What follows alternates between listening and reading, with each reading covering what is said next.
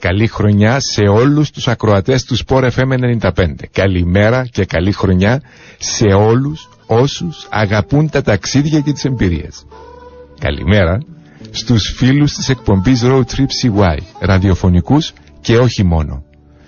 Είμαι ο Άντρος Καλιστής και χαίρομαι, νομίζω φαίνεται, που είμαστε μαζί μια παρέα όλοι μαζί στο νέο χρόνο. Νέος χρόνος, νέες ευκαιρίες για όλους μας. Ευκαιρίες για αλλαγές ριζικές. Ή όχι και τόσο. Εμείς αποφασίζουμε. Ευκαιρίες για περιπέτειες, εμπειρίες, φρέσκες εικόνες. Ειδικά αυτό το διάστημα έχουμε ανάγκη όλοι μας για φρέσκες εικόνες που θα μας δυναμώσουν στα δύσκολα. Μαζί, ραδιοφωνικά, με τη μουσική του Sport FM 95 και τα ταξίδια μας στα χρώματα, τα αρώματα και τις γεύσεις του νησιού μας θα έχουμε κάθε Σαββατοκύριακο την ευκαιρία να χαρούμε διαδρομές στους μικρούς άγνωστους προορισμούς. Τις διαδρομές μας θα τις κάνουμε με αυτοκίνητο διαφορετικό κάθε φορά γιατί θέλουμε όσο το δυνατόν περισσότερες εμπειρίες και σίγουρα η οδήγηση κάθε αυτοκινήτου είναι εμπειρία θα χαρούμε όμως και περπάτημα σε μονοπάτια της φύσης και ποδηλασίες γιατί όπως είπαμε θέλουμε εμπειρίες πολλές εμπειρίες για επικοινωνία με την εκπομπή μήνυμα στο 2950 υποσχεθήκαμε μουσική για να κάνουμε τη μέρα μας ακόμα καλύτερη. Ξανά καλημέρα σε όλους και πάμε με ένα τραγούδι κεφάτου. Πες μου μια λέξη, αυτή τη μόνη λέξη, σε λίγο πια θα φέξει, θα έρθει γλώμη αυγή, κονεύει έξι, ας πούμε αυτή τη λέξη, που γη στα χείλη μπλέξει, και δεν τολμά να βγει. Ο ουρανός, ο μεγάλος ουρανός είναι ακόμα σκοτεινός και η νύχτα κύλα.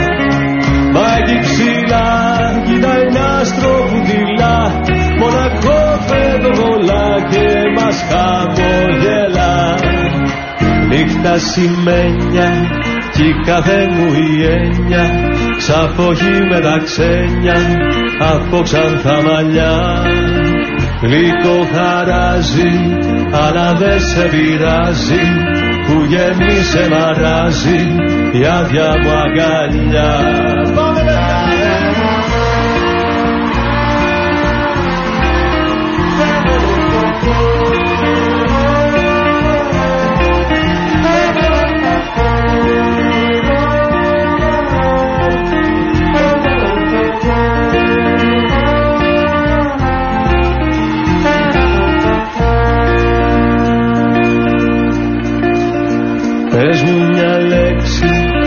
αυτή τη μόνη λέξη σε λίγο πια θα φέξει θα έρθει χλωμή αυγή. Κονεύει έξι ας πούμε αυτή τη λέξη που έχει στα χείλη πλέξει και δεν τολμά να βγει. Ο ουρανός, ο μεγάλος ουρανός είναι ακόμα σπολιμός και η νύχτα κυλά. Μα εκεί ψηλά κοιτάει μια στροφουδίλα μοναχό φαινομολά και μας χαμογελά. Νύχτα σημαίνια κι η κάθε μου η έννοια. Σαν πολύ με τα ξένια από ξανθά μαλλιά. Λίγο χαράζει αλλά δεν σε πειράζει. Που γέννησε μαράζει η άδεια μαγαλιά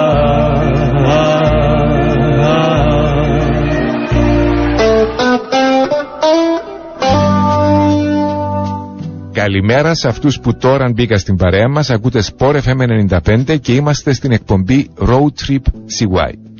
Η παρέα μας ξέρει ότι αυτά που αξίζει να κάνουμε πρέπει να τα κάνουμε δυνατά, με πάθος. Το Road Trip CY έχει πάθος με τις εκδρομές, με το κυπριακό τοπίο, τα μονοπάτια της φύσης, με το αυτοκίνητο αλλά και με το ποδήλατο.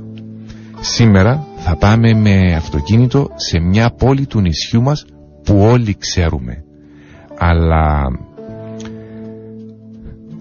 road trip CY style. Μετά θα χαρούμε ποδηλασία δίπλα στη θάλασσα, καφέ και μια διαδρομή κρυμμένη με υπέροχη φύση και πανέμορφα τοπία. Θα καταλήξουμε σε ένα χωριό σχεδόν ξεχασμένο που αξίζει την επισκέψή μας. Το πιο σημαντικό όμως είναι ότι ο προορισμός μας έχει καταφέρει να διατηρήσει κυπριακό χαρακτήρα. Μια ταβερνούλα καθαρά κυπριακή, ξεχωριστή, υπέροχη. Θα γνωρίσουμε τον ιδιοκτήτη και θα νιώσουμε το πάθος του για την κουζίνα, την αξία του τοπικού φαγητού, το πάθος του για τον τόπο μας. Τραγούδι για πλατή χαμόγελο.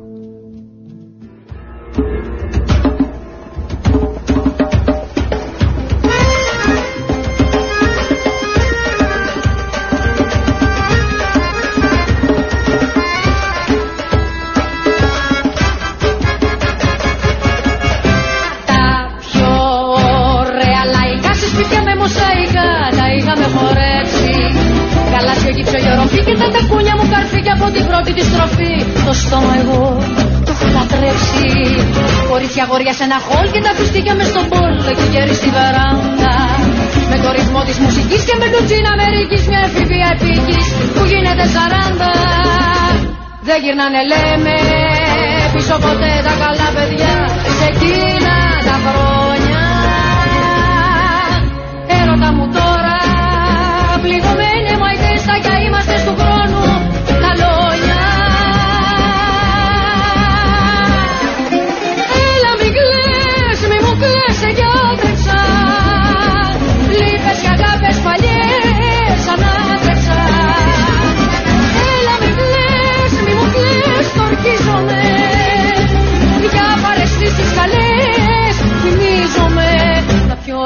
ωραία λαϊκά σε σπίτια με μοσαϊκά τα είχαμε χορέψει. Χαλάσιο γύψο η οροφή και τα τακούνια μου καρφί αλλά χωρίς επιστροφή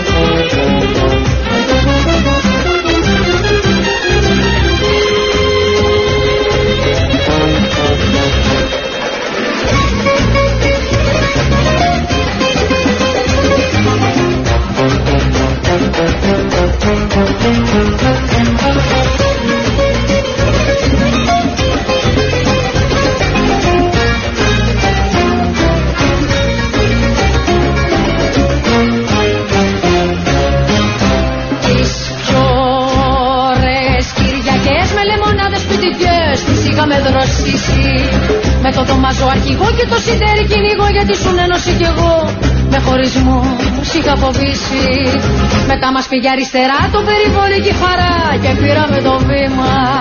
Στο πρώτο υπόγειο του κουν και στην επίδαυρο πακούν θεούς και ανθρώπους να νικούν. Τα πάθη και το χρήμα δεν γυρνάνε λέμε. Πίσω ποτέ τα καλά παιδιά. Σε εκείνα τα χρόνια. Έρωτα μου τώρα πληγωμένοι μαϊτές τα κι είμαστε του χρόνου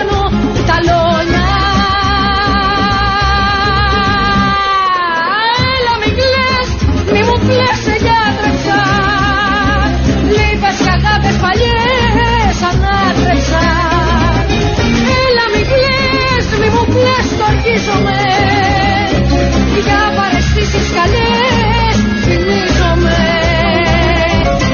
Τα πιο ωραία λαϊκά σπίτια με μοσαϊκά τα είχαμε χορέψει. Παλάσιο γύψο η οροφή και τα τακούνια μου καρφί αλλά χωρίς επιστροφή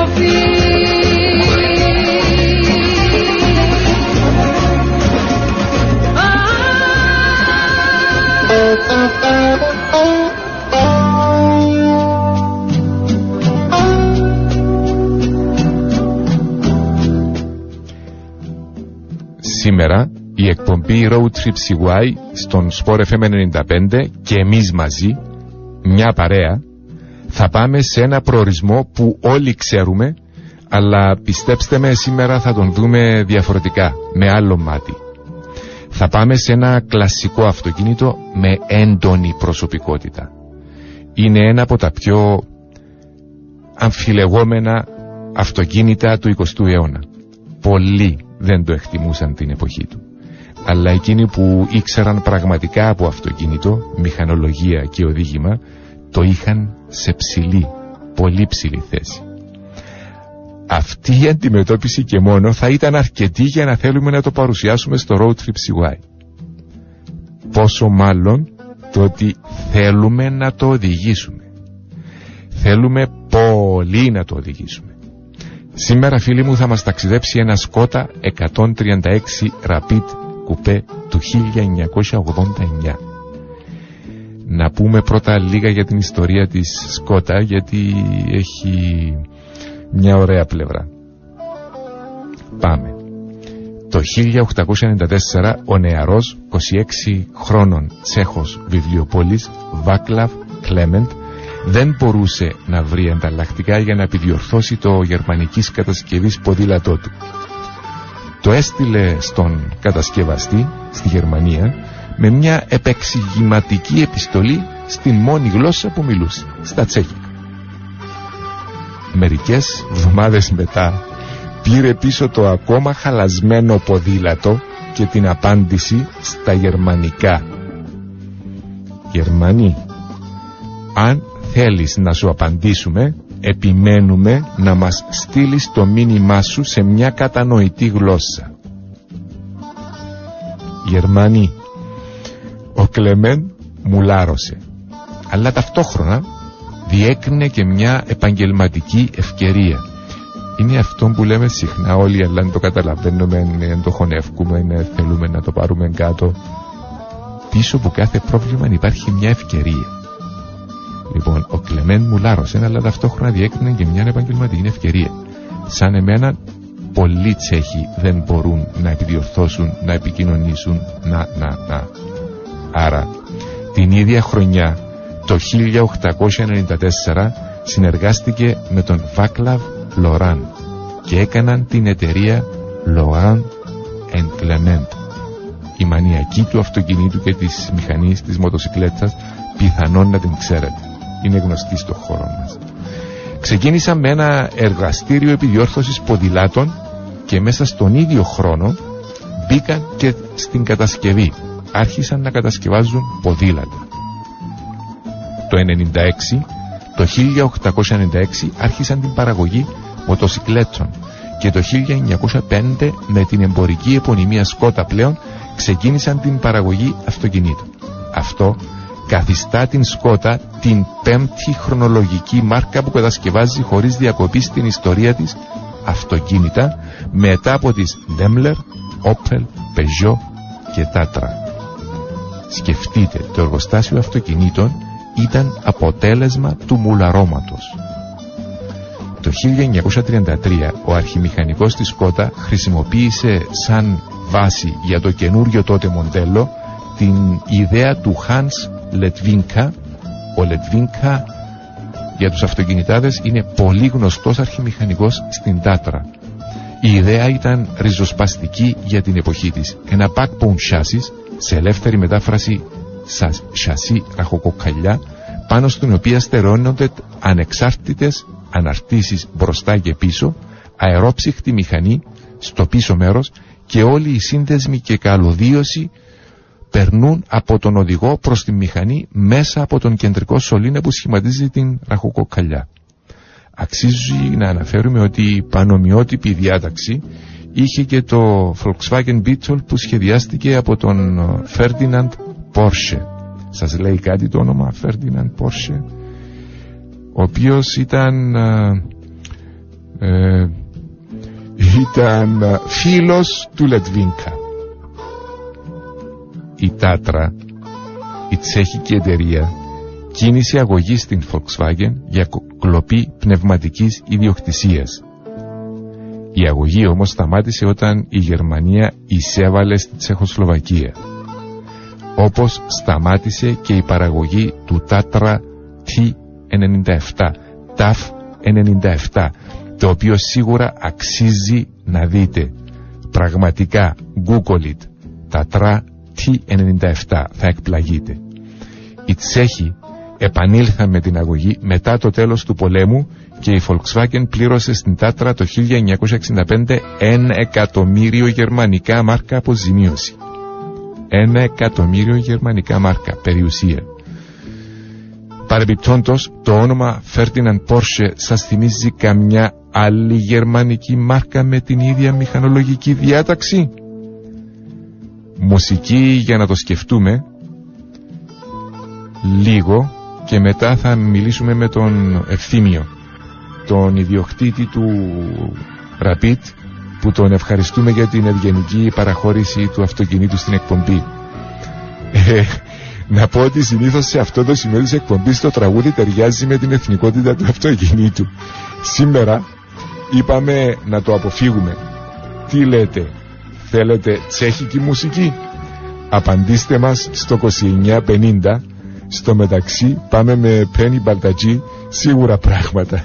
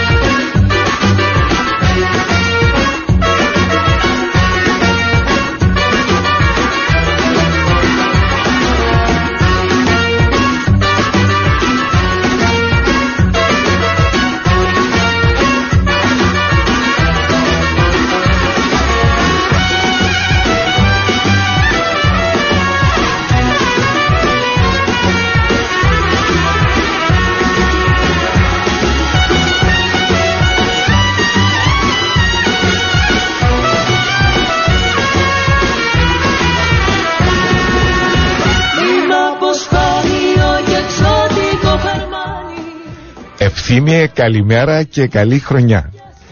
Ε, θέλουμε να σε ευχαριστήσουμε για την παραχώρηση του αυτοκινήτου που ξέρουμε πόσο το αγαπάς, ξέρουμε πόσο πολύτιμο είναι για σένα. Πραγματικά ευχαριστούμε για την παραχώρηση. Να είστε καλά, χαίρομαι που το χαίρεστε. Είμαστε όλοι μια χαρά ε, και χαιρόμαστε όλοι μαζί. Ε, ήθελα να σε ρωτήσω πώς ξεκίνησε η μανία με το Σκότα; Ε, αν το μου να σου πω ότι τελείως τυχαία, ε, διότι την εποχή που έφτασα σε ηλικία που θα αποκτούσα το πρώτο μου αυτοκίνητο, Ναι. ε, ένα θείο είχε ένα σκότα 1000 MB της δεκαετίας του 60, Ήταν μπλε. Ήταν μπλε. Ξέρεις γιατί ρωτώ; Ο τότε αντιπρόσωπος είχε φέρει μια μεγάλη παρτίδα α, για την αστυνομία Κύπρου. ναι. Και επειδή Μπράβο. πήρε ειδική τιμή, ε, είχε φέρει και καμιά εκατοσταριά επιπλέον αυτοκίνητα. Και όλοι όσοι αγόραζαν σκότα τα αγόραζαν μπλε. ναι. Ναι, το δικό μου ήταν baby blue. Α, Δεν ήταν σκούρο μπλε. Ε, ε, οπότε έτσι ξεκίνησα την επαφή μου με το αυτοκίνητο ε, το Σκότα. Ε, ζώντας μαζί του ε, συνειδητοποίησα πόσο ο, ειλικρινές ήταν σαν αυτοκίνητο. ωραία. Πολύ απλό. Και έτσι το επόμενο μου ήταν ένα καινούριο από την αντιπροσωπεία. Ε, το οποίο με ξεκίνησε το ταξίδι μαζί με τα σκότα και το συγκεκριμένο αυτοκίνητο που έχει στα χέρια σου σήμερα, άντρο, Ναι. είναι το τέταρτο. Το τέταρτο σκότα. Ναι. Θε, θεωρώ όμως ότι τούτη η έκδοση, δηλαδή το Rapid το 136 είναι η καλύτερη έκδοση του... Φυσικά, ναι, σίγουρα. Σίγουρα ήταν, το, ήταν η, η τελευταία γενιά πριν αλλάξει άρδιν και μεταφερθεί η μηχανή μπροστά, Ναι, ναι, ναι. ε, όπως ξέρουμε όλοι. Ε, είναι... Έχω πο, πολύ επαφή με το συγκεκριμένο αυτοκίνητο και ιστορίες να σου πω. Δεν θα θέλαμε να τις ακούσουμε. Αλλά ε, θέλω να σε ρωτήσω, έχεις καμία αλλαγές στο αυτοκίνητο, βελτιώσεις, ξέρω εγώ; Ε, έχω κάνει αλλαγές όχι σε μεγάλο βαθμό, απλά για να το φέρω πιο κοντά και αισθητικά και από θέμα ε, επαφής ας πούμε πιο κοντά στα γούστα τα δικά μου. Ναι. Έχω, έχω βάλει αλουμίνιου ζάντες, έχω βάλει τιμόνι νάρτι, Ωραία. ε, ναι, ε, οι κόντρα τους είναι αλλαγμένες με adjustable κόνη που έχουν μετατρέψει το αυτοκίνητο σε ένα αυτοκίνητο που μπορεί να, να πας οπουδήποτε μπορεί να σκεφτείς και εντός και εκτός δρόμου. Ναι.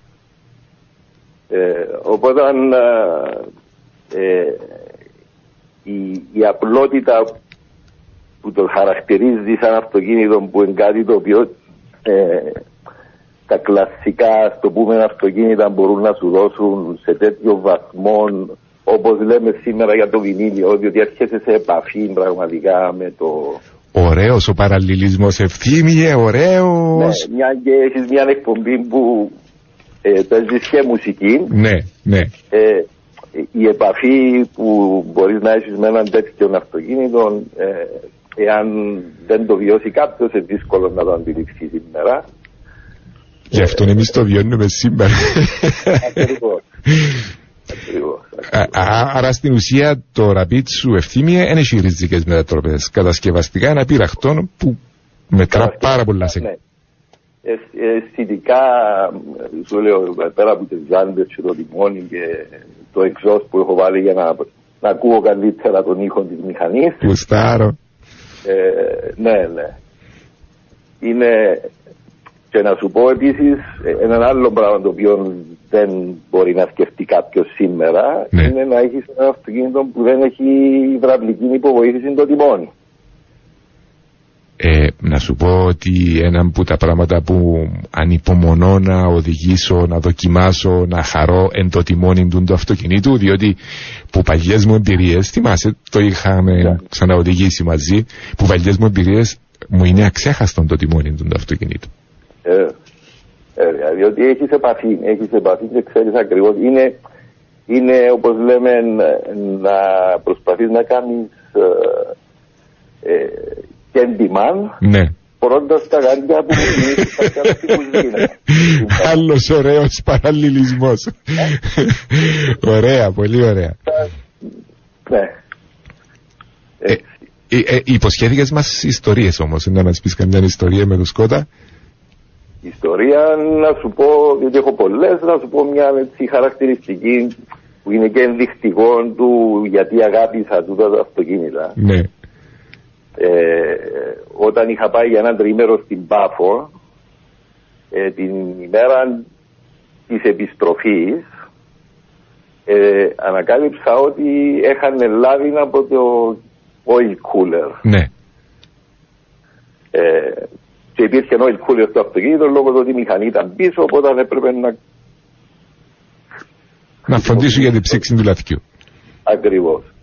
Ε, όλα κλειστά, ήταν αργία. Ναι, ε, πού να βρω τρόπο τεχνικό, μηχανικό να φτιάξει το πράγμα. Οπότε με πήρα το ρίσκο διότι πάντοτε είχα τζελάρι μαζί μου το εγέμωσα ώσπου έπρεπε και ξεκίνησα από την Πάφο να θυμίσω ότι εκείνη την εποχή το highway πήγαινε μέχρι τη Λεμεσό μάλιστα. και ήρθα δρόμο από την Πάφωνη στη Λευκοσία με Μετρητημένο, αναμένη λακέρα μάλιστα. γιατί έδειξε το αυτοκίνητο ότι δεν είχε λάδι μέσα. Επήρα το στον μηχανικό την επομένη. Ε, αλλάξαμε το oil cooler και το έχω ακόμα. Μάλιστα, μάλιστα. Ε, σημερινά αυτοκίνητα δεν θα μπορούσαν να έχουν έτσι Όχι. εμπειρίες ε, και φυσικά δεν θα μπορούσαν να έχουν αυτές τις εμπειρίες ούτε και οι διοκτήτε τους. Θέλω να σου κάνω δύο ερωτήσεις σημαντικές για μένα, τελευταίες Να μου κάνεις. ερωτήσεις. Η μια είναι αγαπημένη διαδρομή. Ποια είναι η αγαπημένη σου διαδρομή, Ου, πολλές. Απλά να σου αναφέρω μια από τις πιο αγαπημένες μου Ναι, που η αλήθεια είναι έχει καιρό να την κάνω. Είναι από το από την κλήρου γούριλα ζανιά μαχαιρά καπέδες. Μόλις είπες μια από τις πιο. ίσως την πιο αγαπημένη δική μου, εμένα που την ανάποδη όμως, είναι μαχαιρά λαζανιά. Με ένα μικρό compact αυτοκίνητο Ακριβώς, ε, σε ώρα που δεν έχει κίνηση κτλ. κτλ. ακριβώς. Λοιπόν, Ε, και η τελευταία ο- ερώτηση. ο- Ορίστε. Λέω, ο λόγος που αναφέρω τη διαδρομή τούτη είναι ότι ε, λόγω του συγκεκριμένου αυτοκινήτου του μεγέθους του, της χαμηλής υποδύναμης Ναι. ε, ε, ε, και της μηχανής πίσω είναι τέτοιες διαδρομές που απολαμβάνεις πραγματικά που δεν πιάνεται μέσα σε τέτοιες διαδρομές. Ε, θα το ζήσουμε σήμερα σε κάποιο βαθμό φυσικά, αλλά θα το ζήσουμε σήμερα και θα προσπαθήσουμε να το μεταδώσουμε και ραδιοφωνικά ευθύμιε. Ε, επέτρεψε μου όμως μια τελευταία ερώτηση. Όχι. Αν δεν ήταν το σκότα το αγαπημένο σου κλασικό, τι άλλο θα ήταν; Α, θα, Που σε θα μένουν να εκπλήξω- καταλάβουμε πολλά πράγματα. θα σε εκπλήξω διότι ε, θα το περίμενες να σου πω τούτο μου να σου πω αλλά θα ήταν ένα Datsun 1600 Το 510, B510. 510. Άμα. Ε, ε, Φίλοι ακροατές προηγουμένως είπα σας Google το Tatra το T97 ε, Google το, πεν- τον Datsun το 510 και δεν με εκπλήξεις ε, ευθύμιε γιατί ξέρω το βάθος ο, των γνώσεων σου Ναι. Ε, Απλά να, να αναφέρω μόνο ένα πράγμα ναι ε, να πούμε ότι αυτοκίνητο της δεκαετίας του 69-70 με full independent suspension ναι δεν είχε πολλά. ε, σίγουρα δεν είχε πολλά σίγουρα δεν είχε πολλά πράγματι Εξού και έχει τούτη την, ε, τη χάρη. Ακριβώς. Λοιπόν, ευθύμιε μου, δυστυχώς έχουμε κάποια χρονικά πλαίσια μέσα στα οποία πρέπει να κινούμαστε. Οπότε πρέπει, θα ήθελα να συνεχίζαμε τη συζήτηση μας. Νομίζω ότι εσύ απολαμβάνεις. Την ελπίζω και οι φίλοι ακροατές να την απολαμβάνουν, αλλά πρέπει να σε ευχαριστήσω ξανά για το αυτοκίνητο. Να σε ευχαριστήσω για τη συμμετοχή σου στην εκπομπή και των εύθυμων ε, τρόπο. Ε, αλλά να σε ευχαριστήσω και γιατί είσαι φανατικός της εκπομπής. Ευθύμιε σε ευχαριστώ. Θα πάμε με διαφημίσεις ε, αμέσως ε, μετά. Ακούσαμε τον ευθύμιο ιδιοκτήτη του Σκότα που θα χαρούμε σήμερα. Λάτρη αλλά και γνώστη του αυτοκινήτου γενικά και των κλασικών ειδικά μετά την συνομιλία μας με τον Ευθύμιο έχει μεγαλώσει κι άλλο η επιθυμία μας για road trip CY. Θέλουμε πολύ να οδηγήσουμε το Skoda Rapid. Διαφημίσεις και ετοιμαζόμαστε σιγά σιγά.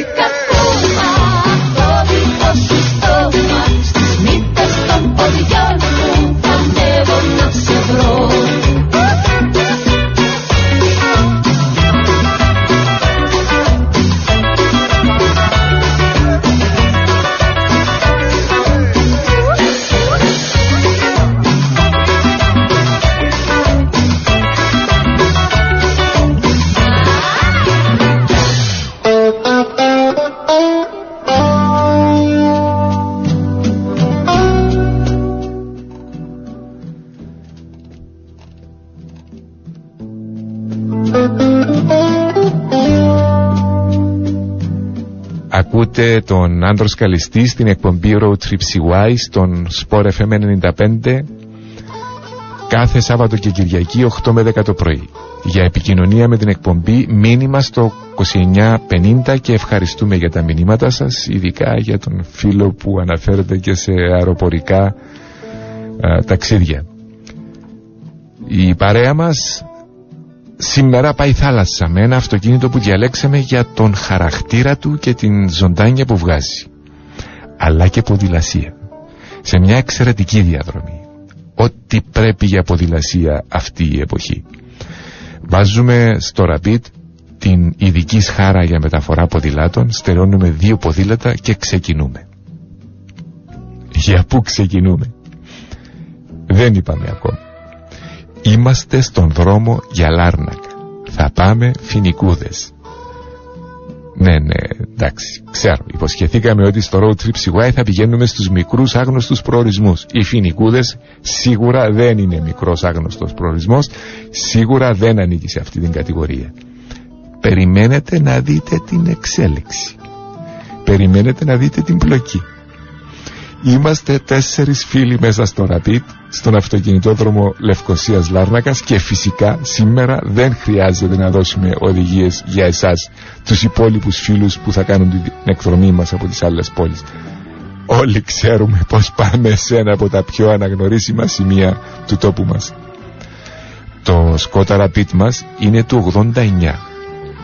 13 άλογα, 1300 κυβικά εκατοστά, 63 EP που ακούγονται λίγοι με τα σημερινά δεδομένα. Σκεφτείτε όμως ότι ζυγίζει μόνο 860 κιλά. Για να κάνετε την αντιστοιχεία, ένα σημερινό μίνι, το καινούριο μίνι, το τελευταίο μοντέλο είναι 1320 κιλά. Το πρώτο που κάνει εντύπωση στο οδήγημα του αυτοκινήτου του συγκεκριμένου είναι το τιμόνι. Είχε δίκιο ευθύμιος προηγουμένως που το ανάφερε δεν έχω οδηγήσει αυτοκίνητο που να έχει τόσο επικοινωνιακό τιμόνι. Ξέρω πάντα, νιώθω στα ακροδάχτυλά μου τι συμβαίνει με τους μπροστινούς τροχούς. Το στεφάνι του τιμονιού μεταδίδει στα δάχτυλα μου με ακρίβεια τις ανομαλίες του δρόμου χωρίς να ενοχλεί μεταδίδει την ένταση της τροφής τα όρια πρόσφυσης εξαιρετικό φυσικά Κινούμαστε με προσοχή στο δρόμο γιατί έχουμε και τα ποδήλατα στη σχάρα. Κατά τα άλλα το αυτοκίνητο κινείται αξιοπρεπέστατα και μας μεταφέρει με άνεση μέχρι Λάρνακα. Σταματούμε στον χώρο παρκαρίσματος της Μαρίνας στην αρχή της Λεωφόρου Αθηνών. Λεωφόρος Αθηνών είναι η Λεωφόρος Φινικούδων. Κατεβάζουμε τα δύο ποδήλατα και χωρίζουμε οι δύο ποδηλάτες από τους κούνους φίλους με το αυτοκίνητο. Θα ξεκινήσουμε και οι δύο ομάδες από εδώ, θα ακολουθήσουμε ακριβώς την ίδια διαδρομή και θα συναντηθούμε ξανά σε λίγο για καφέ μετά από 11 χιλιόμετρα. Η διαφορά είναι ότι εμείς με τα ποδήλατα θα χαρούμε παραπάνω Κύπρο. Μουσική. Θα πάμε σε Αλέξια που αγαπούμε και η εκπομπή αλλά και οι φίλοι της. Ακούστε ζωντανή εκτέλεση και ακούστε φωνάρα. Αγάπη μου. Κάκο μεγάλο να βρω Να μη με θέλει ο ουρανός. Ήλιο να βλέπω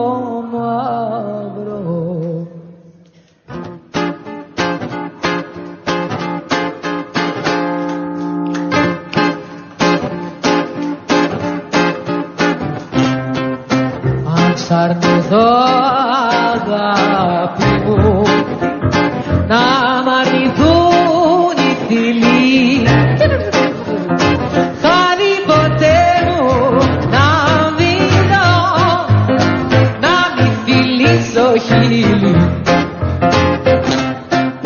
Αν σ' αρνηθώ φίλο σταυρό κι όρκο βαρύ σου κάνω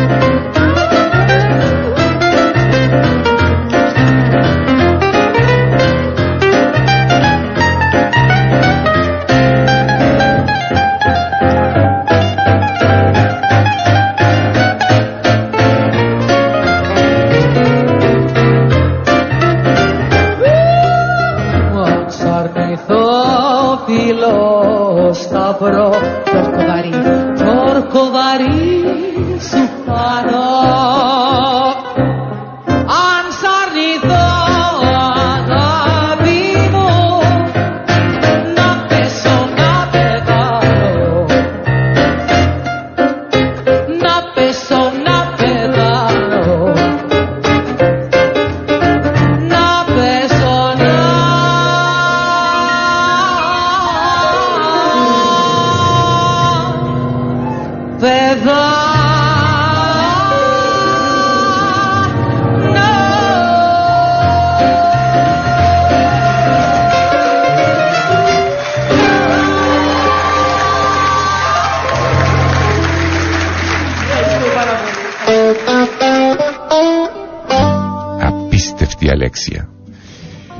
Διασχίζουμε με τα ποδήλατα μας τη λεωφόρο Αθηνών, το δρόμο με τις φινικούδες και θαυμάζουμε την παραλία και τη ζωντάνια της θάλασσας, τη ζωντάνια του νερού. Στα δεξιά μας η πλατεία Ευρώπης με το άγαλμα του μεγάλου φιλόσοφου Ζήνονα, ιδρυτή στην Μητρόπολη Αθήνα της Φιλοσοφικής Σχολής των Στοικών. Γεννήθηκε στην πόλη της Λάρνακος, το αρχαίο Κίτιο, το 334 π.Χ. Ο Ζήνων δίδασκε πως αποστολή του ανθρώπου είναι η ενάρετη ζωή και λέγοντας η ενάρετη ζωή εννοούσε ζωή σύμφωνη με τη φύση. Ωραία η φιλοσοφία, αλλά είναι πιο ωραία η θάλασσα και εξάλλου ο Ζήνων ο Γκίτιεύς δίδασκε να αγαπούμε τη φύση. Ε, αγαπούμε τη φύση. Προχωρώντας με τα ποδήλατα μας μέχρι το ύψος της πλατείας Δημαρχείου στο παραλιακό μέτωπο είναι τοποθετημένη η προτομή του κίμωνα του Αθηναίου με το απόσπασμα και νεκρός ενίκα. Είμαι σίγουρος ότι έχετε ξανακούσει αυτή τη φράση. Πιθανόν όμως δεν θυμάστε την προέλευσή της. Το 450 π.Χ.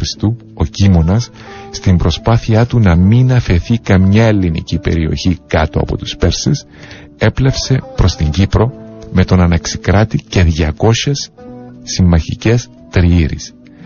Κατάφερε αρχικά να ελευθερώσει το Μάριον, τους Σόλους και να πολιορκήσει το Κίτιο. Ενώ πολιορκούσε την, πύλ, την πόλη που συνδέθηκε με το όνομά του όμως, ο Κίμωνας πέθανε. Δεν ξέρουμε την αιτία. Αλλού έχει γραφτεί από την πείνα, αλλού από βαρύ τραύμα στη μάχη και σε αρκετούς τόπους από αρρώστια. Το σημαντικό είναι ότι πέθανε και την ώρα που ξεψυχούσε έδωσε οδηγία στη φρουρά του να μην αναφέρουν τον θάνατό του, να τον κρατήσουν κρυφό για όσο χρειαστεί για να διατηρηθεί το ηθικό των στρατιωτών του. Ο θάνατος πράγματι παρέμεινε κρυφός για περισσότερες από 30 μέρες και με την τελευταία ναυμαχία στη Σαλαμίνα κατάφεραν να νικήσουν τους Πέρσες. Χωρίς όμως να καταφέρουν να τους διώξουν από τον νησί αλλά νίκησαν. Η νίκη αποδόθηκε στον Κίμωνα στον νεκρό Κίμωνα αφήνοντάς μας παρακαταθήκη την φράση και νεκρός ενίκα συνεχίζουμε την ποδηλασία μας σιγά σιγά σε ρυθμούς περιπάτου προς το παρόν. Γιατί είναι περίπατος προς το παρόν απολαμβάνουμε την παραλία την θάλασσα την ηρεμία της υπέροχης μέρας. Και είναι πραγματικά υπέροχη η σημερινή μέρα λίγο πριν από το μεσαιωνικό κάστρο κοντά στο σημείο όπου δημιουργήθηκε η νέα αποβάθρα υπάρχει το άγαλμα του λιονταριού του βενετσιάνικου λιονταριού το οποίο είναι αφιερωμένο στην αδελφοποίηση της Λάρνακας με τη Βενετία. Ξέρετε τι κοινό έχει η Λάρνακα με τη Βενετία; Ειδικά όταν βρέξει οι χιουμοριστικές απαντήσεις σας στο 2950 στο τέρμα της λεωφόρου εκεί που ο δρόμος πάει δεξιά σταματούμε και κατεβαίνουμε από τα ποδήλατα. Έχουμε φτάσει στο κάστρο της Λάρνακας. Αξίζει να το δούμε. Για μένα ο κύριος λόγος στο κάστρο. Στο κάστρο έχεις πολλά να δεις. Τα κανόνια, το μικρό μουσείο. Αλλά ο κύριος λόγος επίσκεψης στο κάστρο της Λάρνακας είναι η θέα όταν στέκεται κάποιος πάνω στο εξωτερικό τείχος δηλαδή σε ένα ύψος 6-7 μέτρων πάνω από το επίπεδο της θάλασσας απίστευτη θέα Φανταστείτε ότι αν γυρίσω το κεφάλι μου στα δεξιά, με συγχωρείτε, στα βόρεια, στα αριστερά, βλέπω όλη τη λεωφόρο Αθηνών, την παραλία των, φιλικού, των Φινικούδων δηλαδή. Βλέπω την Μαρίνα και σε μια καλή μέρα, με καθαρή ατμόσφαιρα, όλων των κόλπων της Λάρνακας μέχρι τις παραλίες της Ορμίδιας και της Ξυλοφάγου. Απίστευτη θέα. Αν γυρίσω προς τα ανατολικά, απέναντι μου είναι η θάλασσα. Και είναι απίστευτη η θέα της θάλασσας που τούν το ύψος. Φανταστείτε νύχτα, καλοκαιρινή, με πανσέλινο, το φεγγάρι πάνω από τη θάλασσα. υπέροχο. Αυτόν όμως που διά στην επίσκεψη μας ιδιαίτερη σημασία είναι η θέα στα νοτιοδυτικά προς το αεροδρόμιο η θέα προς την οδό Πιαλέ Πασά που μέρος της σωστά μετονομάστηκε σε οδόν Τάσου Μητσόπουλου ως ένδειξη τιμής για την προσφορά του εκλειπώντος προς την πόλη της Λάρνακας. Για μένα όμως είναι ένας υπέροχος δρόμος δίπλα από τη θάλασσα. Θα το χαρούμε σε λίγο με το ποδήλατο. Να πω ότι για μένα ένας από τους πιο ωραίους δρόμους της Κύπρου. Πάμε με μουσική. Πριν τη μουσική να προσθέσουμε ότι αυτή την Κυριακή με την καθημερινή παίρνουμε και δύο περιοδικά. Και το περιοδικό Beautiful People και το περιοδικό Kappa. Μουσική. Ίσως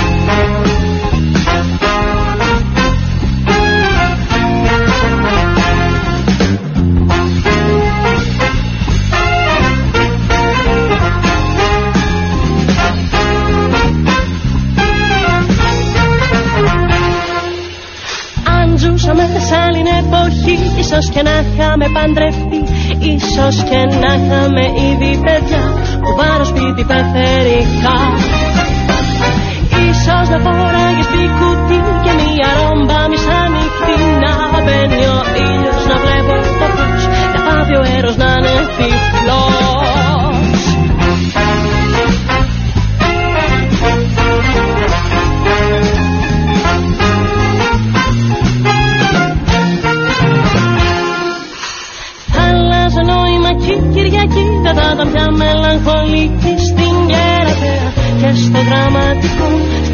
σούβλα στα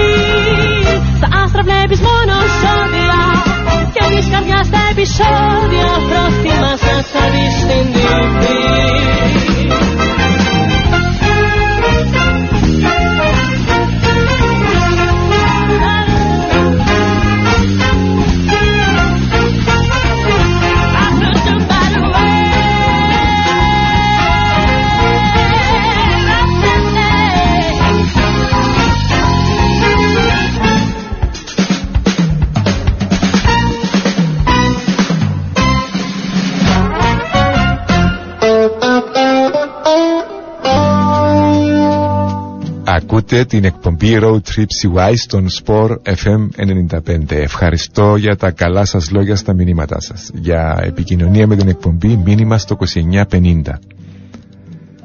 Ανυπομονώ να ποδηλατήσω στον ωραιότερο κατεμένα τουλάχιστον δρόμο της Λάρνακας. Ξανά στα ποδηλατά μας και συνεχίζουμε στον ίδιο δρόμο την προέκταση της λεωφόρου των Φινικούδων ο οποίος μας φέρνει στην Πιαλέ Πασά που όπως ήδη είπαμε τμήμα της έχει μετονομαστεί σε τάσου Μητσόπουλου. Ένας πλακόστρωτος δρόμος μονής κατεύθυνσης με πλατή πεζοδρόμιο ότι πρέπει για ασφαλισμένη ποδηλασία αλλά το ωραίο του κομμάτι είναι δύο σκαλιά κάτω από το πεζοδρόμιο. Η περιοχή πεζοπορίας της παραλίας όπως ονομάστηκε στην ουσία είναι ακόμα ένας πεζόδρομος μήκους δύο χιλιόμετρων συνέχεια δίπλα από τη θάλασσα και πολύ λίγο πιο ψηλά από την επιφάνεια του νερού. Ξέρετε πόσο αγαπά την θάλασσα και γενικά το νερό η εκπομπή. Εδώ, σε μια καλή μέρα όπως τη σημερινή, αξίζει να κάτσει κάποιος με τις ώρες.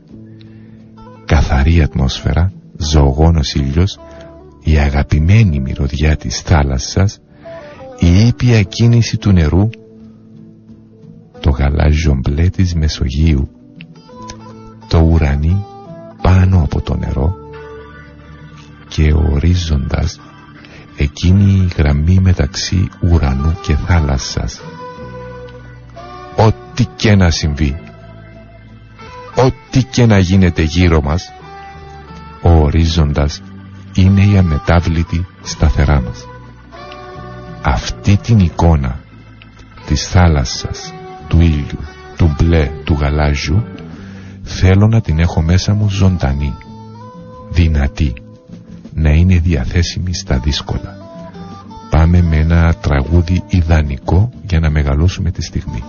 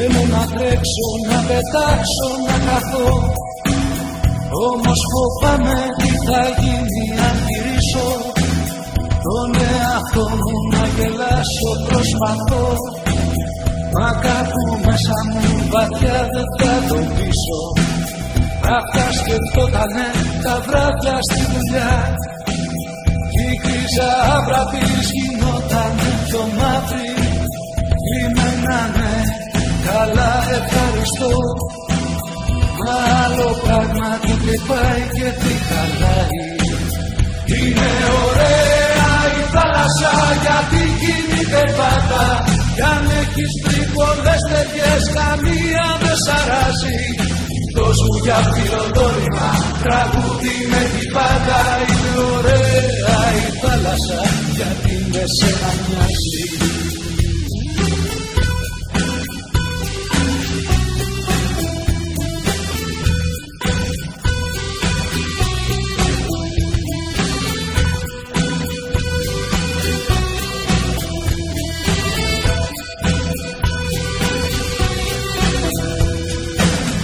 Άσε με άνθρωπε να κάνω τι αισθάνομαι.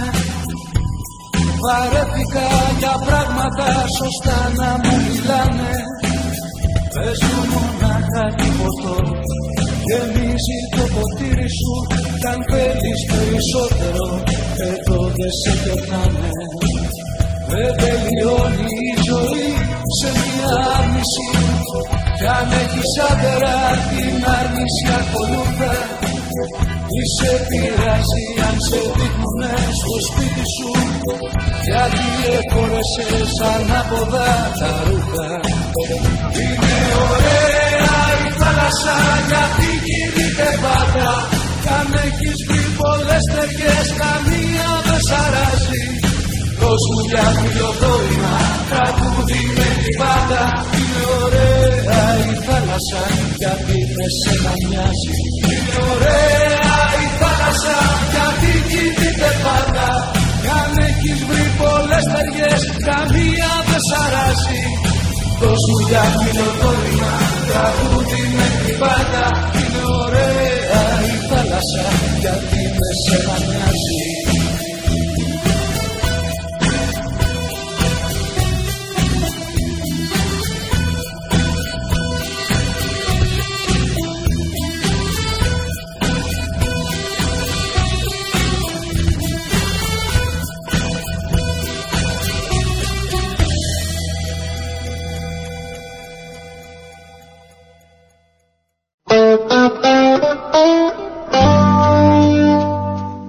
Συνεχίζουμε την ποδηλασία μας σε ένα από τους ομορφότερους δρόμους του τόπου μας. Είμαστε συνέχεια δίπλα από τη θάλασσα.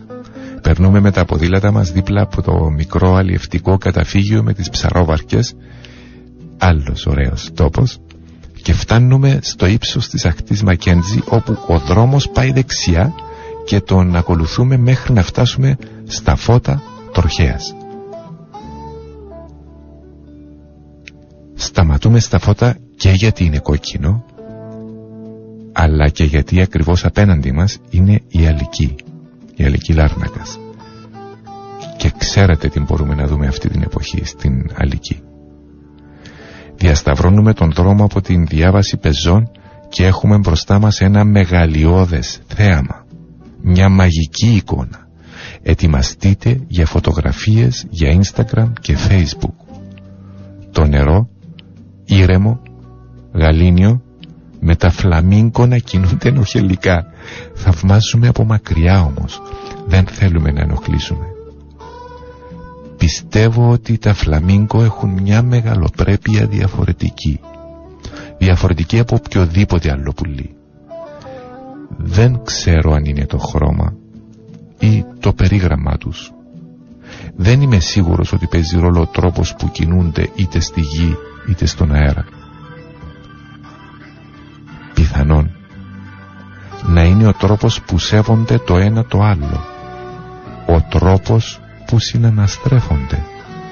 Τα φλαμίγκο. Μεγαλείο. Αυτό σκεφτείτε το. Σίγουρα όμως υπάρχει μια άβρα λαμπρότητα σε ένα μεγαλείο γύρω από αυτά τα πουλιά. Πάμε με μουσική. Την αγκαλιά μου κι απόψε σαν να στορκινήσω Δεν απομένει στον κόσμο ελπίδα καμιά. Τώρα που η νύχτα κεντά με φιλιά το κορμί σου μέτρα το πόνο κι άσε μόνο στην ερημιά. Αν θυμηθείς σε περιμένω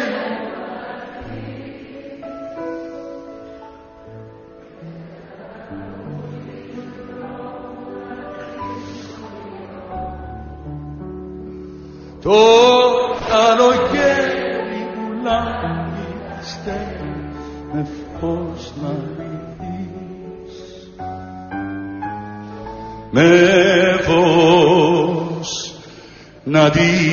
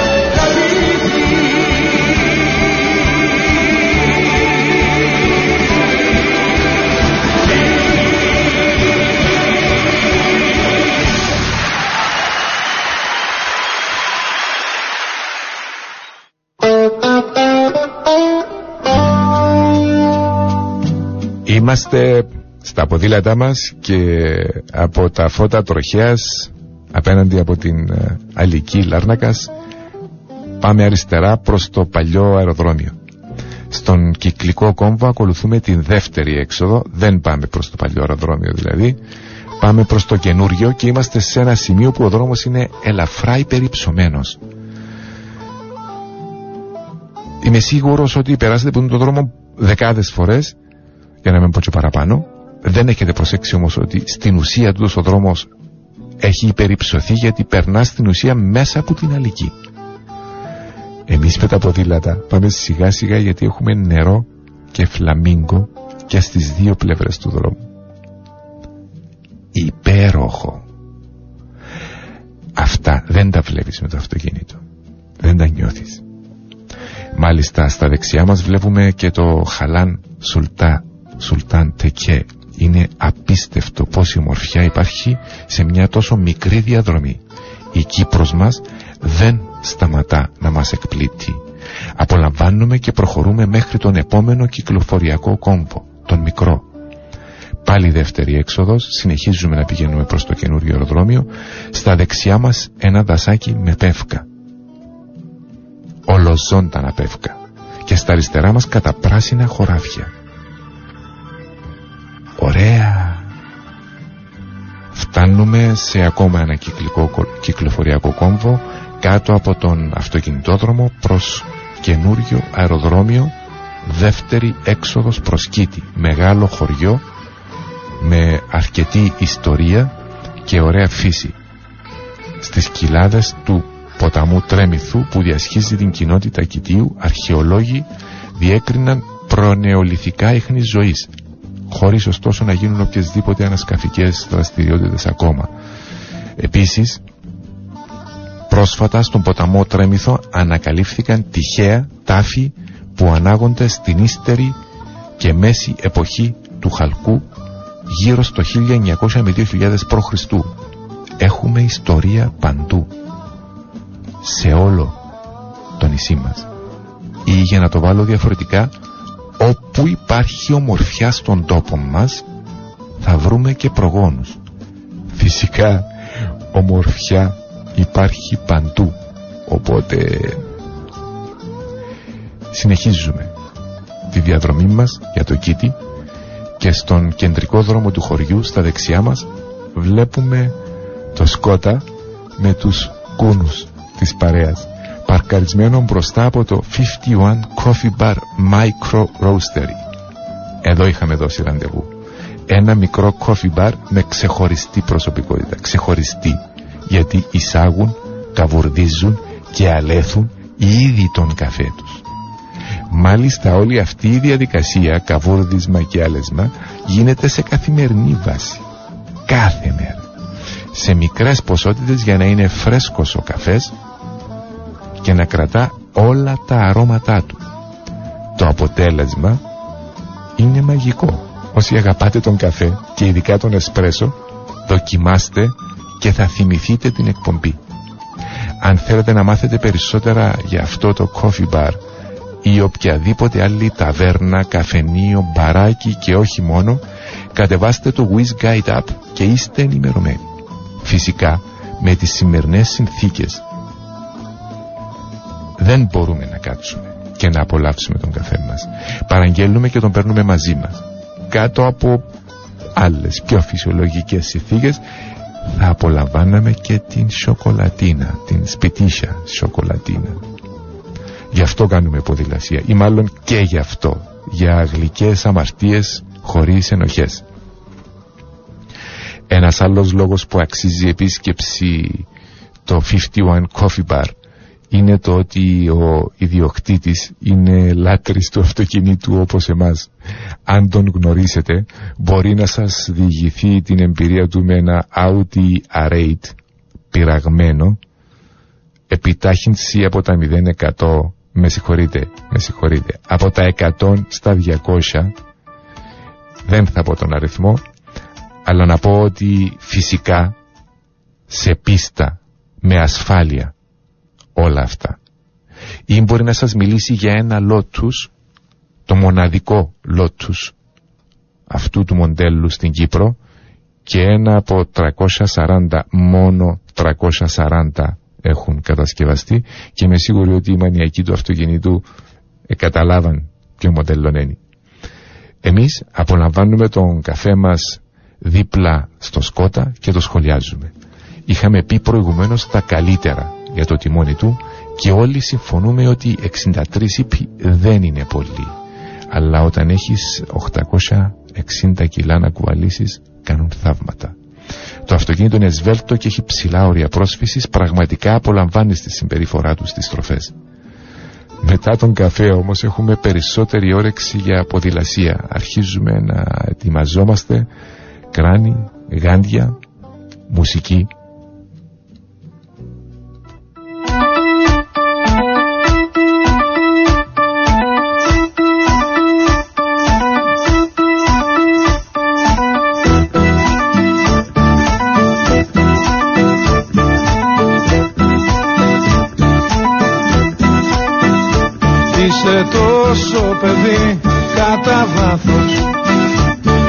Είσαι τόσο καλό κατά λάθος. Είσαι τόσο αφελής που άμα θέλεις μπορείς Όσα κάνουν οι ξύπνοι να βρεις. Είσαι τόσο αστείο μορτάκι. Σου φυλάω και το δάχτυλάκι Που έχει πάθει ζημιά τι τον θες τον καυγά Τι τον θες αφού πιάνεις λαβράκι. Έλα ψυχούλα μου Έλα καρδούλα μου. Ξέρω δεν είσαι ό,τι δείχνεις. Άλλοι σε παίξανε Άλλοι σε μπλέξανε. Κλάψε γιατί όταν κλαις μικροδείχνεις. Δάγκω στα χείλη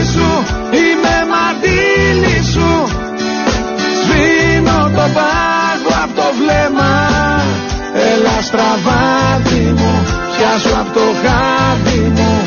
Κράτα εδώ μη σε πάρει το ρέμα.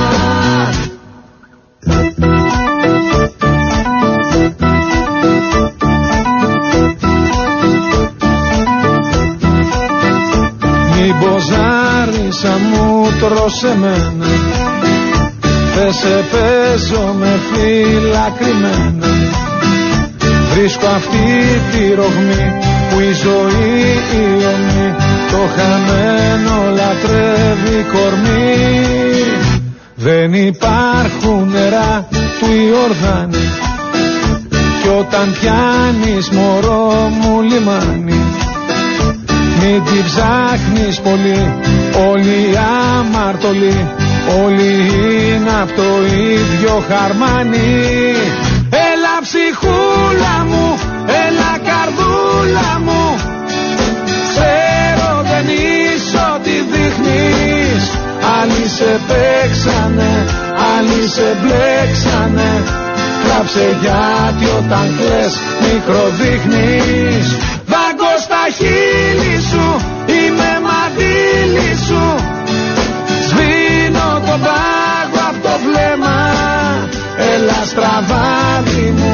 μου Πιάσω από το χάδι μου Κράτα εδώ μη σε πάει το ρέμα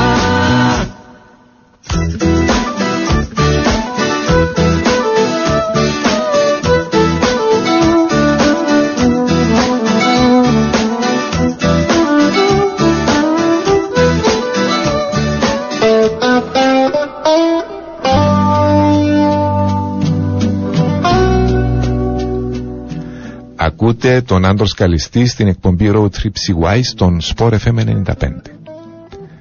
Θέλω να σας ευχαριστήσω για τα μηνύματα σας.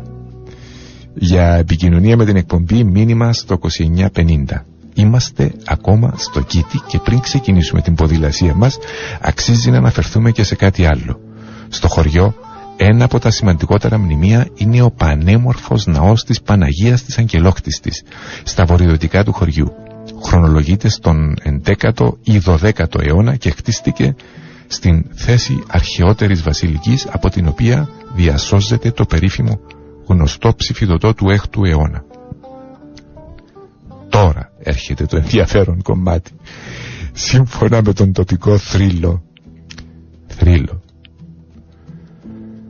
Οι κάτοικοι ξεκίνησαν να χτίζουν τον ναό αλλού, κάπου αλλού, όχι σε αυτή την τοποθεσία που βρίσκεται σήμερα. Όταν είχε ξεκινήσει το χτίσιμο, μια νύχτα, τα θεμέλια της εκκλησίας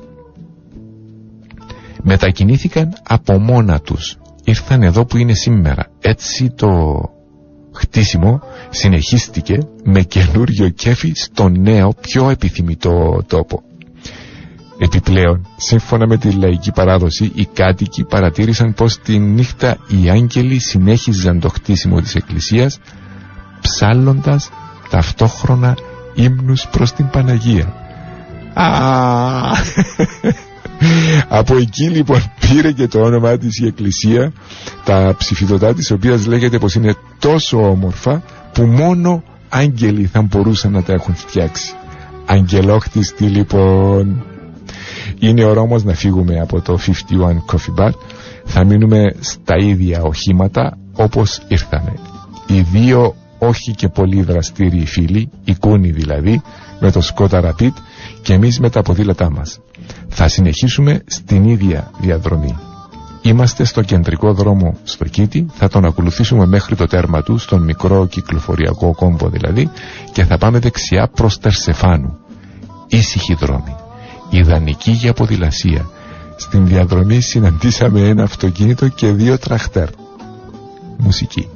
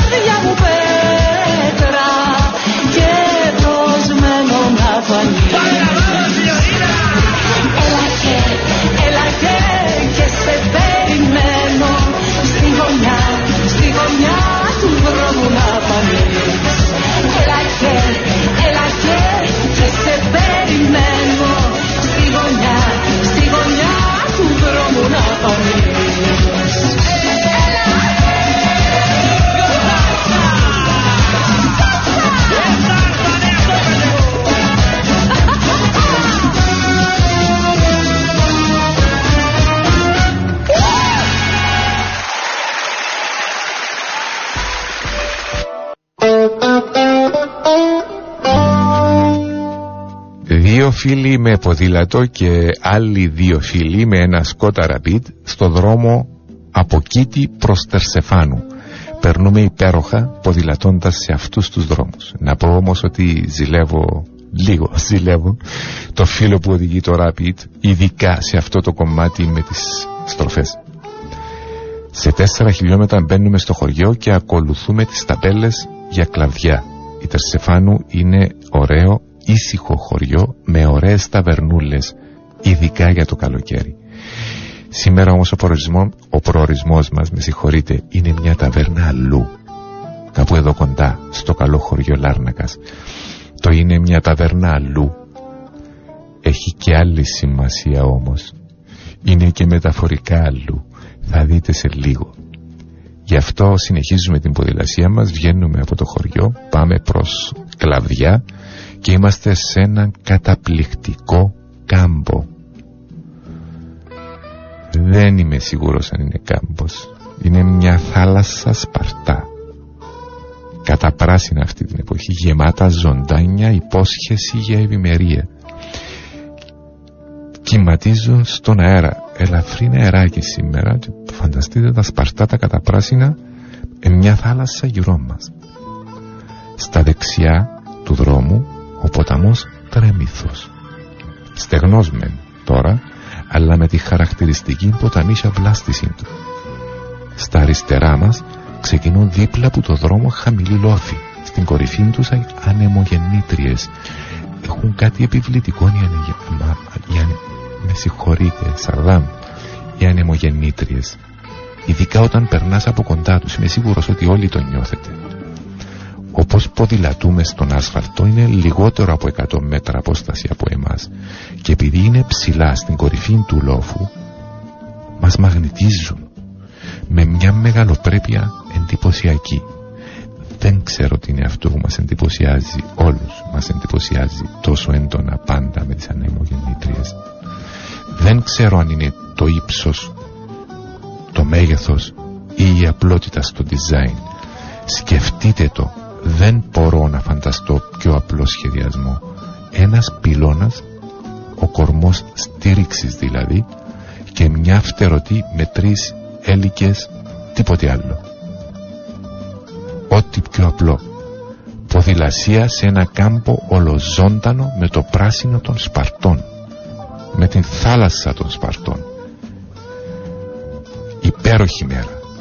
Οι ανεμογεννήτριες. Μας λύγει και λίγη μουσική. Πάμε με έναν ταλάρα. Για να μην πω Eric Clapton. Σε μια πολύ αισθαντική εκτέλεση.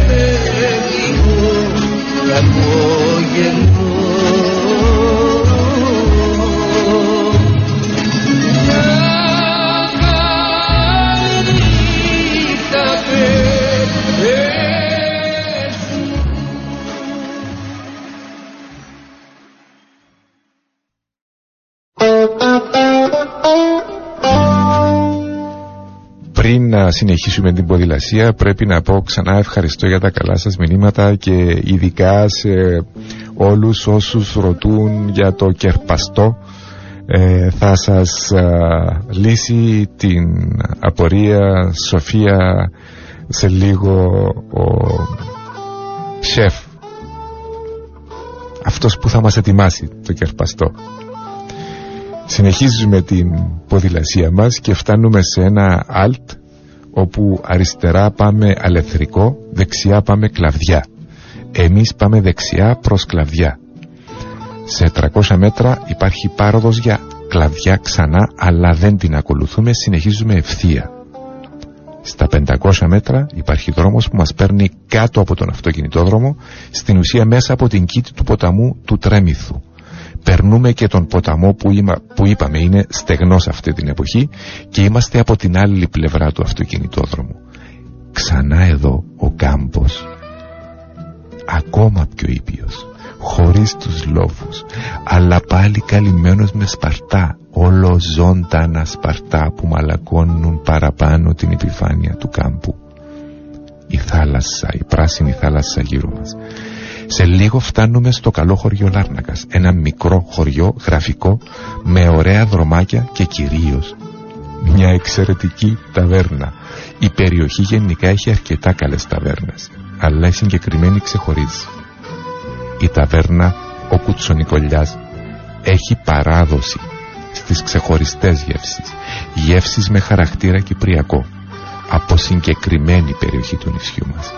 Αν θέλετε να μάθετε περισσότερα για την ταβέρνα ο Κουτσονικολιάς ή οποιαδήποτε άλλη ταβέρνα, καφενείο, μπαράκι και όχι μόνο, κατεβάστε το Wiz Guide App και είστε ενημερωμένοι.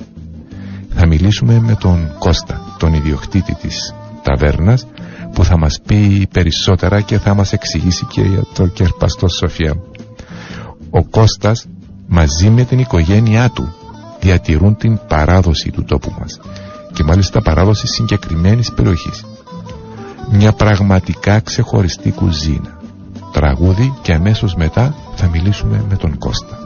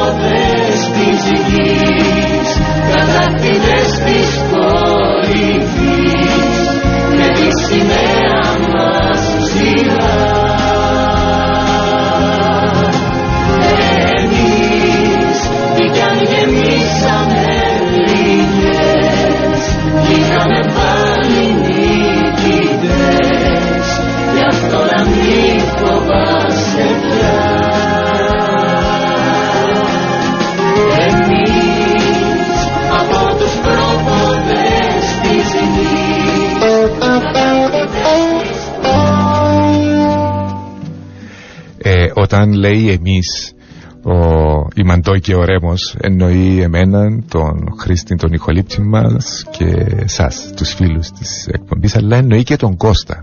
Τον Κώστα, τον ε, ιδιοκτήτη, σεφ, ε, μάγειρα του Κουτσονικολιά Κώστα μου, καλή σου μέρα και καλή χρονιά Καλημέρα, καλή χρονιά, άντρο μου, σε εσένα και στους ακροατές σας. Ευχαριστούμε πάρα πολύ Κώστα μου να είσαι καλά. Ξέρουμε ότι δεν λειτουργεί η ταβέρνα τώρα λόγω των διαφόρων καταστάσεων που συμβαίνουν.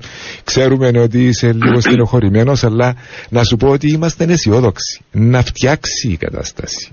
Ε, Και να ξαναπολαύσουμε και τον Τζάκη και τους καράολους πιστεύω να προλάβουμε και λίγα για πονά σας η κατάσταση. Αμάν να πω θυμήθηκα τώρα Κώστα μου να χαρείς πέ μας πως φτιάχνεις τους καράολους τους χειμερινούς. Όχι τα όχι Ναι, τους φινοπορεινούς. Ε, η καραόλη μας η χειμερινή είναι μεγάλη που λέμε, οι μονούχαροι που λέμε στους ζωγαρπάζων εμείς, τους οποίους τους περνάμε πάνω στη Σμήλα και τους ψήνουμε στο κάρβουνο. Και είναι η διαδικασία που γίνεται ότι μπορούν και ευκαιρνούν από το κέρυφος τους που βάλουν στη Σμήλα μπροστά στον πελάτη, κάτι που αρέσει στον κόσμο και είναι κάτι διαφορετικό. Ε, ε, επειδή θέλω να το ξανακούσω Ναι. πάνω στις Μίλαν και ψήνονται στο κάρβουνο. Ε, Μάλιστα, δεν μόνο με άλλα, βάλουμε άλλα στη θάλασσα και ψήνουμε στο κάρβουνο. Απλώς θέλει τρόπο να ψηθούν και να μπορούν να φτιάχνουν το κέλυφος τους, ε, όπως εν πάση Μίλαν, να φτιάχνουν το κέλυφος τους και να μπορούν να το σερβίρουν μπροστά στον κόσμο μέσα στο λαδί της Αγκινάρας, στο λαδόξινο. Κώστα μου εγκάθαρον ότι η κουζίνα σου, οι μαερικές σου είναι διαφορετικές. Εν είναι τα συνηθισμένα 15 πιατούθια που φέρνουν άλλες ταβέρνες. Πού τα βρίσκεις τον τα πιάτα, ποια είναι η έμπνευσή σου; Μάλιστα, η έμπνευση μας είναι από το χωριό Μόρις το Κάρπασο. Α, Επειδή ο, ο τρόπος μαγειρέματος μας είναι διαφορετικός από άλλες περιοχές, όπως η κάθε περιοχή έχει το δικό της τρόπο μαγειρέματος και εμείς έχουμε το, το δικό μας τρόπο μαγειρέματος, ο οποίος είναι διαφορετικός. Και τα εδέσματα μας είναι κάπως διαφορετικά, όπως και τα γρέλια που κάνουμε στο κάρβουνο, να δεις με τα φκάδια ξέρω όπως συνηθισμένα. δηλαδή Και όταν κάνεις διάφορα- το κάρβουνο, πώς θα κάνεις το κάρβουνο; Ε, Γιατί βάλουμε ξέρεις, σε μια- αρκέψαν και φκαίνουν τώρα τα γριλιά. Ναι, ναι, σίγουρα. Ε, πήγαμε ένα μάλλον με ολόκληρο, δεν θα μπορούσαμε να μαζέψουμε άλλα. Ε, εν Μαζεύουμε πειράζει. και εμείς ήδη. Ε, εμείς βάλουμε το σε ασημόκολλο να σπούνται και ο λόγος είναι για να ψήνονται σε... Και η ασημόκολλα απευθείας πάνω στο κάρβουνο. Ναι, ναι.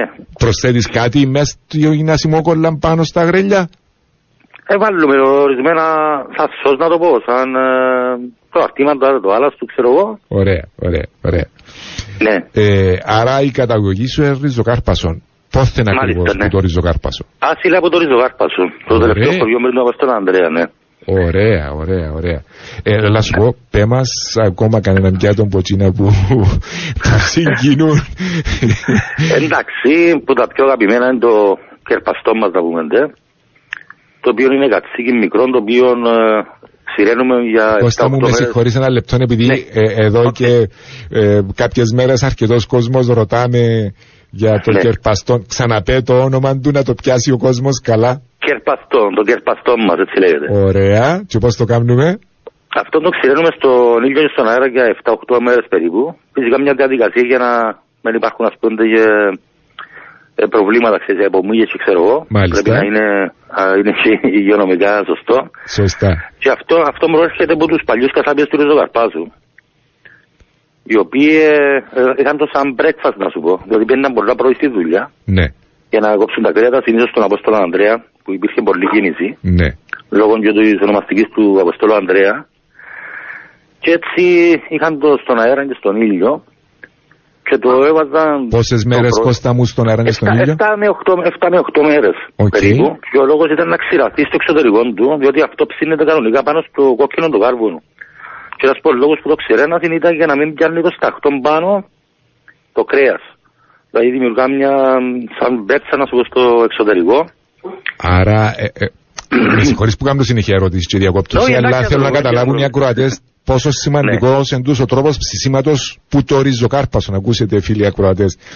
Λοιπόν, ε, Ναι. αφήναν το κρέας και στέγνωνε στον αέρα και στον ήλιο, Ναι. οπότε δημιουργά μια κρούστα από όξω και ήταν σκληρό.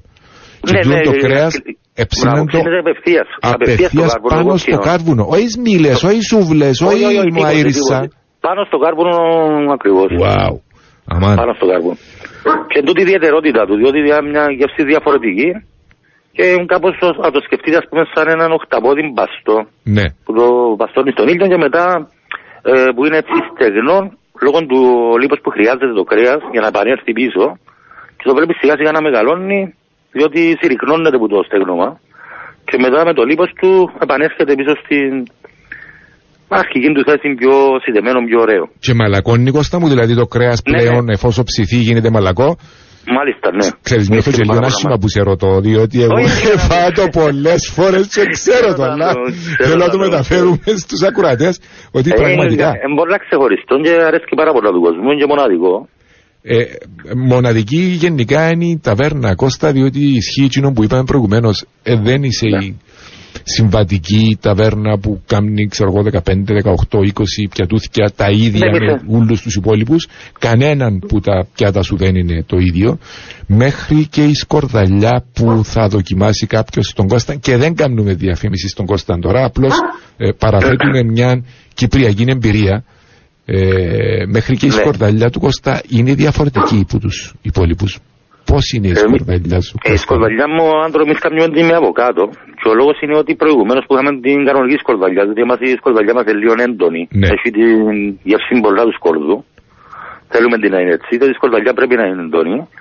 Απλώς με το αβοκάτο, ε, απλώς απαλύνει έτσι τη γεύση, για μια πιο ωραία γεύση και είναι πιο, ε, Πιο κρεμόδες. προσβατή προς τις, προς, ναι, και προς τις κυρίες. Μάλιστα. Διότι συνήθως στη σκορδαλιά δεν τρώμε κυρίες για την έντονη γεύση και μυρωδιά και ο τρόπος που την κάνουμε είναι να αφήνει και τόση ε, μυρωδιά στο τέλος στον κόσμο. Ωραία. Απλώς το βρίσκεται πιο κρεμόδι και πιο ελαφριά στη γεύση να μου. Ωραία. Κάτι άκουσα για κρατήσεις στη βεράντα πάνω το καλοκαίρι με πολλά υλικό μενού που πρέπει να κράτηση που πριν. Μάλιστα, ναι. Ε, έχουμε ένα μενιού ειδικό για ψαρικά, ας πούμε, ντε, αλλά θέλουμε δύο μέρες προειδοποίηση, γιατί ο, ο λόγος είναι να βρούμε φρέσκο ψάρι και ορισμένα άλλα πράγματα που βάλουμε, παραδείγματος χάρη σαν τα king crab legs, ε, αστακούς, κάβουρες μεγάλους, ε, καλαμάρι ξηρό στον ήλιο. Ε, μια- είναι ένα μενιού πολλά διαφορετικό. Απλώς ε, χρειάζομαστε ε, προειδοποίηση και ο λόγος είναι να τρώει ο κόσμος φρέσκο και να μπορούμε και εμείς να μην πετάσουμε πράγματα ε, διότι είναι ακριβά πράγματα. Ναι, ναι. Και εν πάση να περιπτώσει δεν φρέσκα πρέπει για να κόσμο. πετάσουμε πράγματα ούτως ή άλλως. Ναι, αλίμονο, αλίμονο. Τούτον είναι δυστυχώς ένα πρόβλημα που υπάρχει Ακριβώς. στην αφαγιά μας. Ε, ε, Κωστά μου, κάνεις Ναι. και κανένα επιδόρπιο, κανένα γλυκό που είναι ιδιαίτερο, να ξανά μην το πούμε τούτο, να αφήσουμε Α το κάτι. πούμε, να το πούμε, γιατί να μην το πούμε. να το πούμε. Ναι, είναι η μιλόπιτα.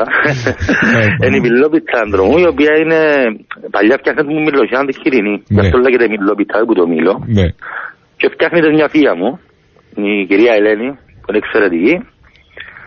Και στείλουμε στο κάρβουνο για αυτές, για να κάνει και την κρούστα λίγο που κρούζει λίγο η, και η πίτσα. εγκατσουριστή. Μάλιστα για να μπορεί να ωραία το μέλι μετά. Κώστα μου να χαρείς πρέπει να κλείσουμε διότι ελίσσιασα της πείνας.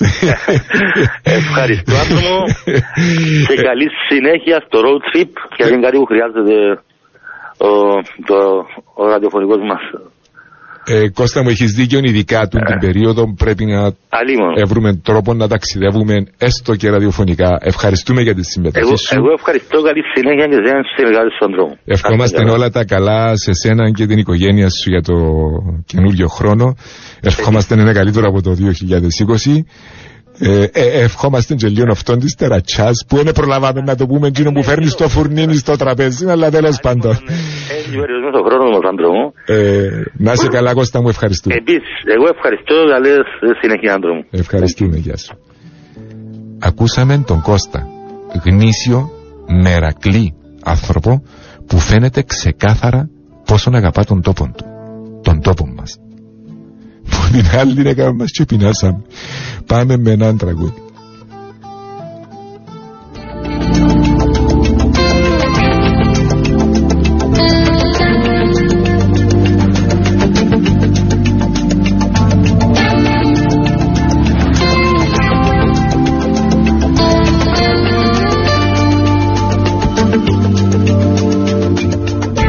Ο παλιός φωνογράφος πάνω στο τραπέζι έπαψε να παίζει μες στη σιγάλια.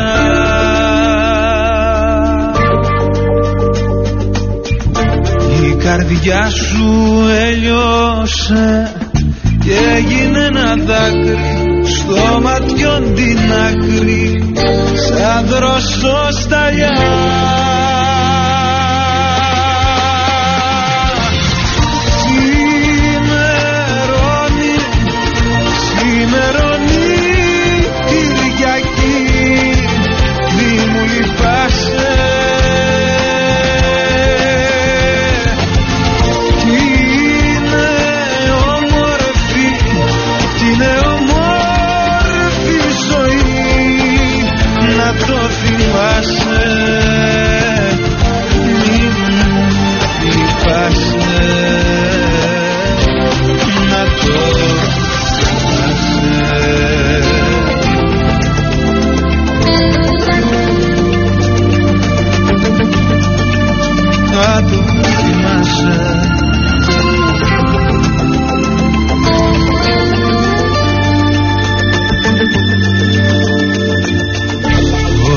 Ο παλιός φωνογράφος πάνω στο τραπέζι έπαψε να παίζει μέσα στη νύχτια.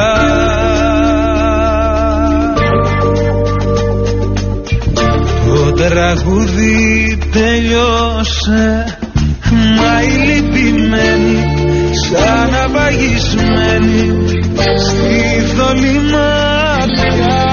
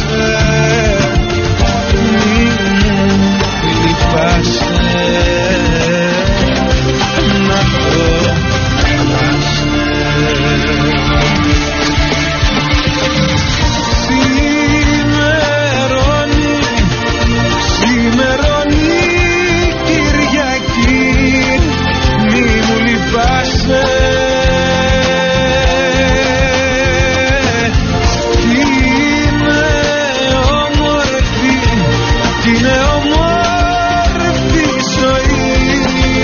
Να το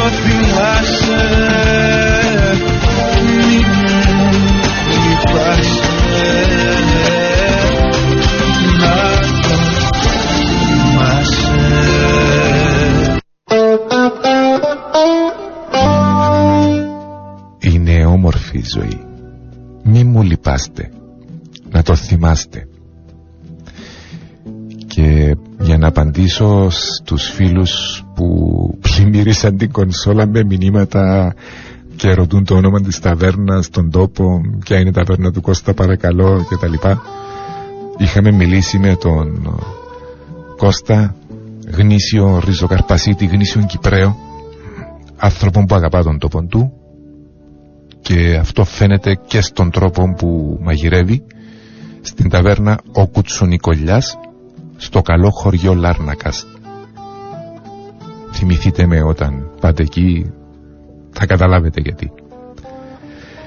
Είμαστε εγώ, ο άντρος καλιστής, ο Χρήστης, ο ηχολήπτης μας και εσείς όλοι μαζί είμαστε η εκπομπή Road Trip CY στον Sport FM 95 μια εκπομπή με πολλή ενέργεια, πολύ θετικό τρόπο σκέψης και πολύ αγάπη για τον τόπο μας. Σήμερα πήγαμε στις Φινικούδες, άλλος πως όμως. Στο κάστρο, στην Αλική, απολαύσαμε εσπρέσο σε ξεχωριστό coffee bar, χαρήκαμε ποδηλασία σε πράσινους κάμπους, ακούσαμε θρύλους του τόπου μας, γνωρίσαμε ταβέρνα αλλού, ξεχωριστή, με λίγα λόγια χαρήκαμε Κύπρο. Ελπίζω εδώ στον Sport FM 95 να περνάτε τουλάχιστον τόσο καλά όσο εγώ. Εύχομαι σε όλους μας μια εξαιρετικά καλή χρονιά. Ε, και λίγο αυτόν της τερατσάς. Τέλος. Ακολουθεί η εκπομπή αθλητισμός και πολιτισμός με τον φίλο Σάβα Κοσάρη που θα μας συγκινήσει ξανά και αμέσως μετά ο Πέτρος Παπαγιώργης με την εκπομπή πίσω από τη βιτρίνα. Ακούστε τραγούδι.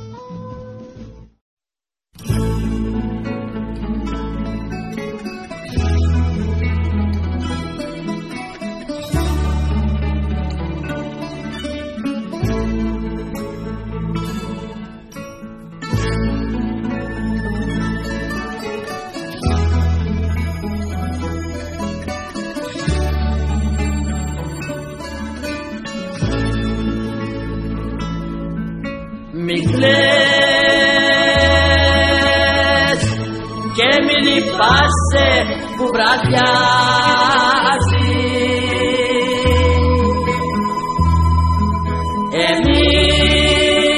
Εμείς που ζήσαμε φτωχοί